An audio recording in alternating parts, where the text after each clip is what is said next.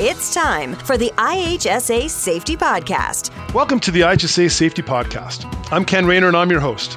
And joining me for part two of this series on health and safety resources for small business are Jennifer McKenzie, IHSA's Regional Manager, Operations North and East, and Enzo Garritano, IHSA's President and CEO.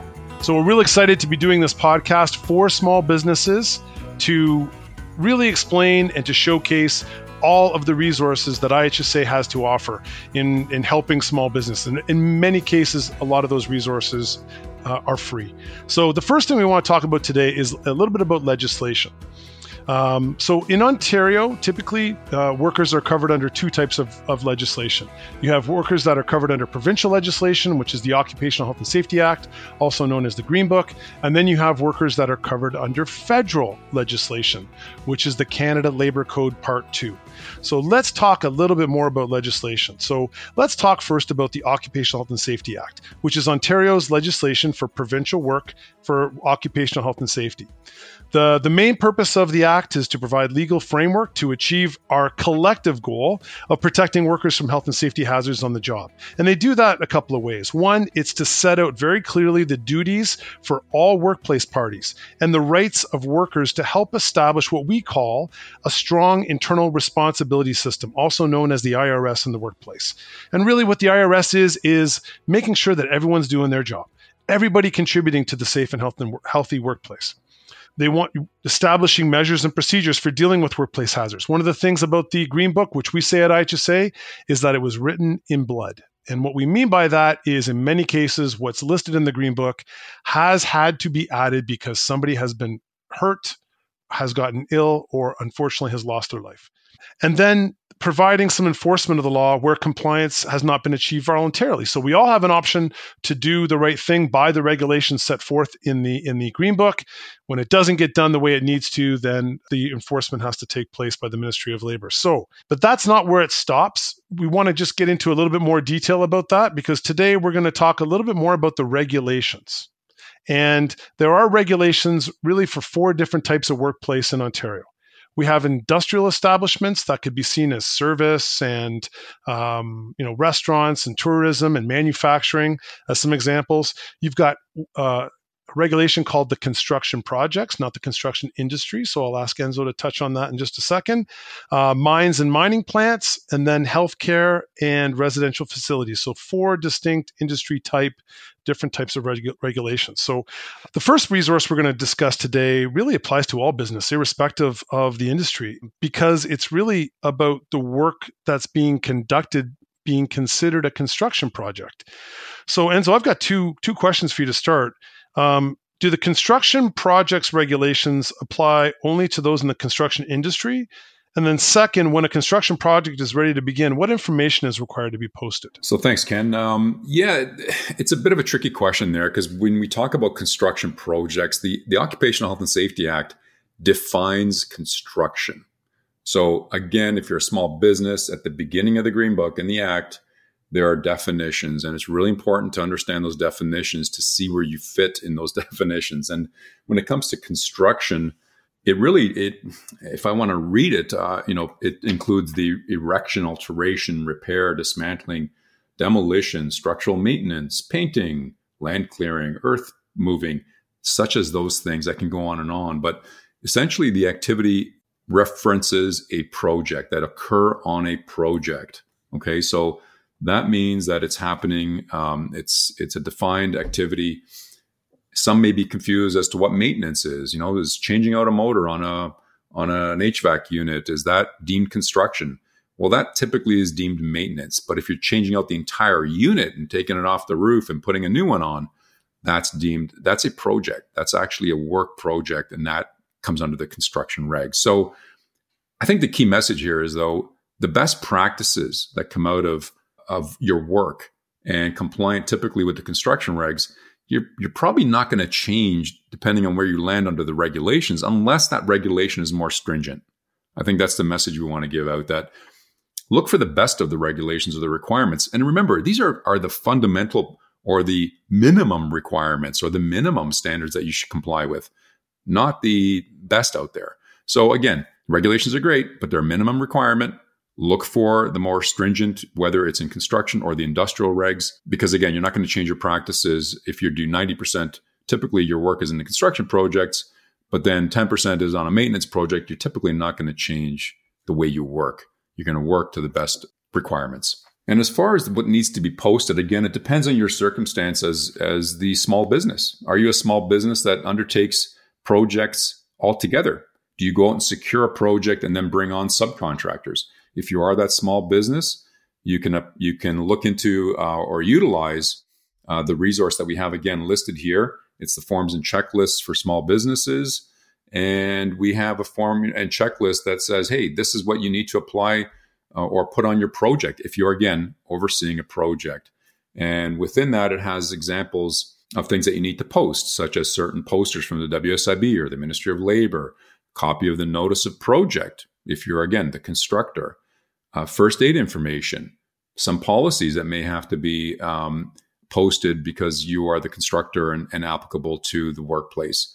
Uh, so things of that nature, um, you know, emergency contact information, those are requirements again if you're a constructor. And there's some other requirements if you're not a constructor or not the person overseeing the entire project and you're a sub coming on to the site.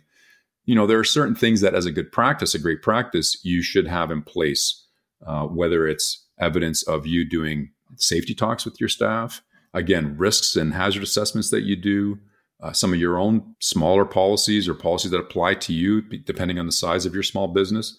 So those kinds of things if you're just if you're a subcontractor who does specific work those also are listed in those forms that we have on on the website at ihsa.ca again encourage everyone to to familiarize yourself yourself with those forms and again we want you to be able to comply at the minimum level with the green book but also exceed those as you start to develop and start to really focus in on the things that make you successful as a business and to ensure that your workers get home safe every night. Okay, thank you. And and that information, what to post on a job site, will be in this uh, podcast as well. Um, so feel free to find it on our website um, at ihsa.ca under the small business pages, which is right on the front page of our website. Or feel free to use the link in the um, in the podcast. Jennifer, as I understand, in 2022, we took a look at, at some of the most downloaded resources from our small business pages.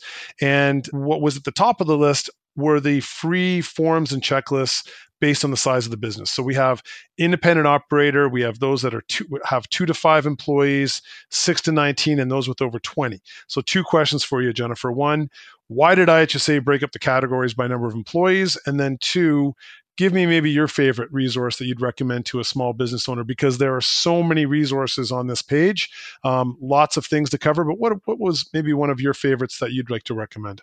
Thanks, Ken. So, to answer the first question, the IHSA decided to break up the resources by company size because the Occupational Health and Safety Act and the First Aid Regulation require different and additional measures to be taken to protect workers based on company size.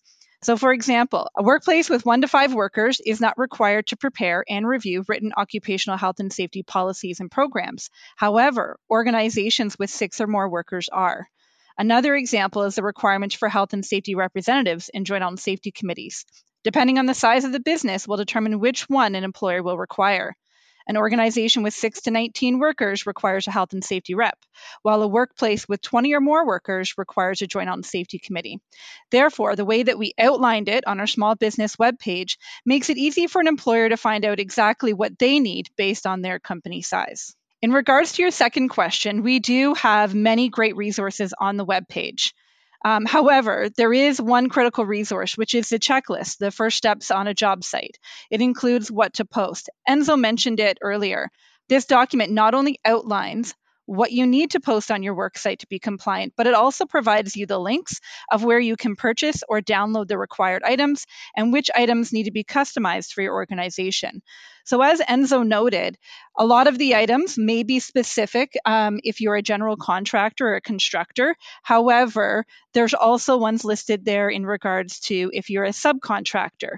And although maybe as a subcontractor, I'm not re- required to post the Occupational Health and Safety Act. For my workers, I want to make sure that it is readily available.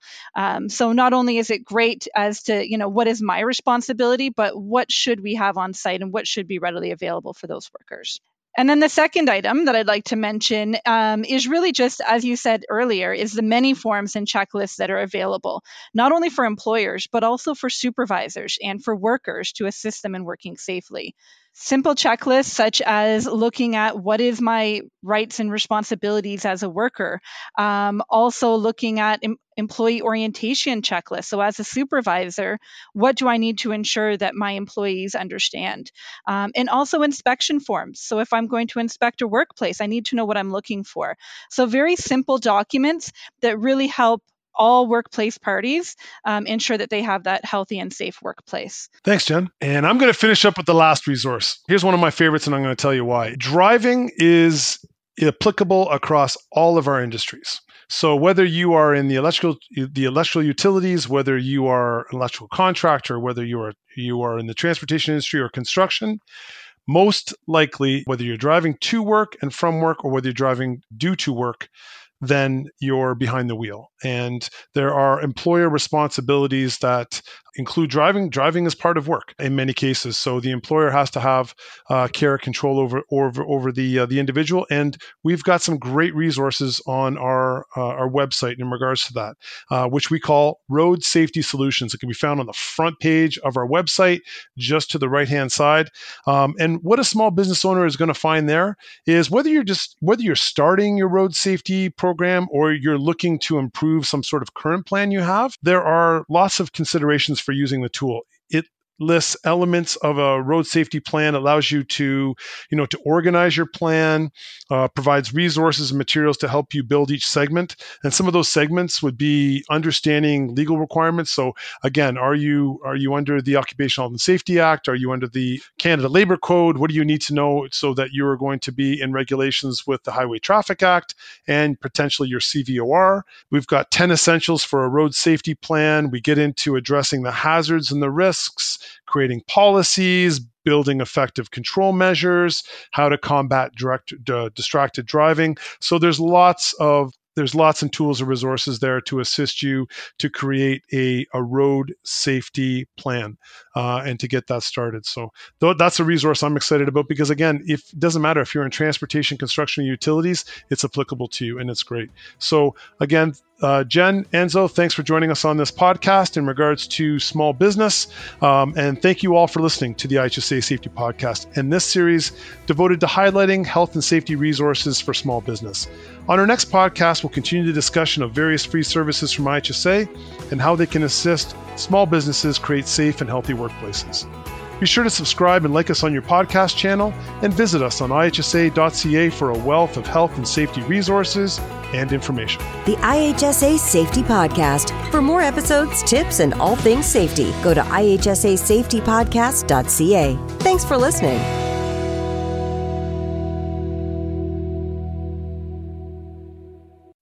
Start each workday by reinforcing awareness and control of hazards in your workplace with a five minute safety talk. IHSA's Free Safety Talks manual covers over 150 topics, such as personal protective equipment and traffic control, with more topics added all the time. Visit IHSA.ca to download your free IHSA Safety Talks manual today.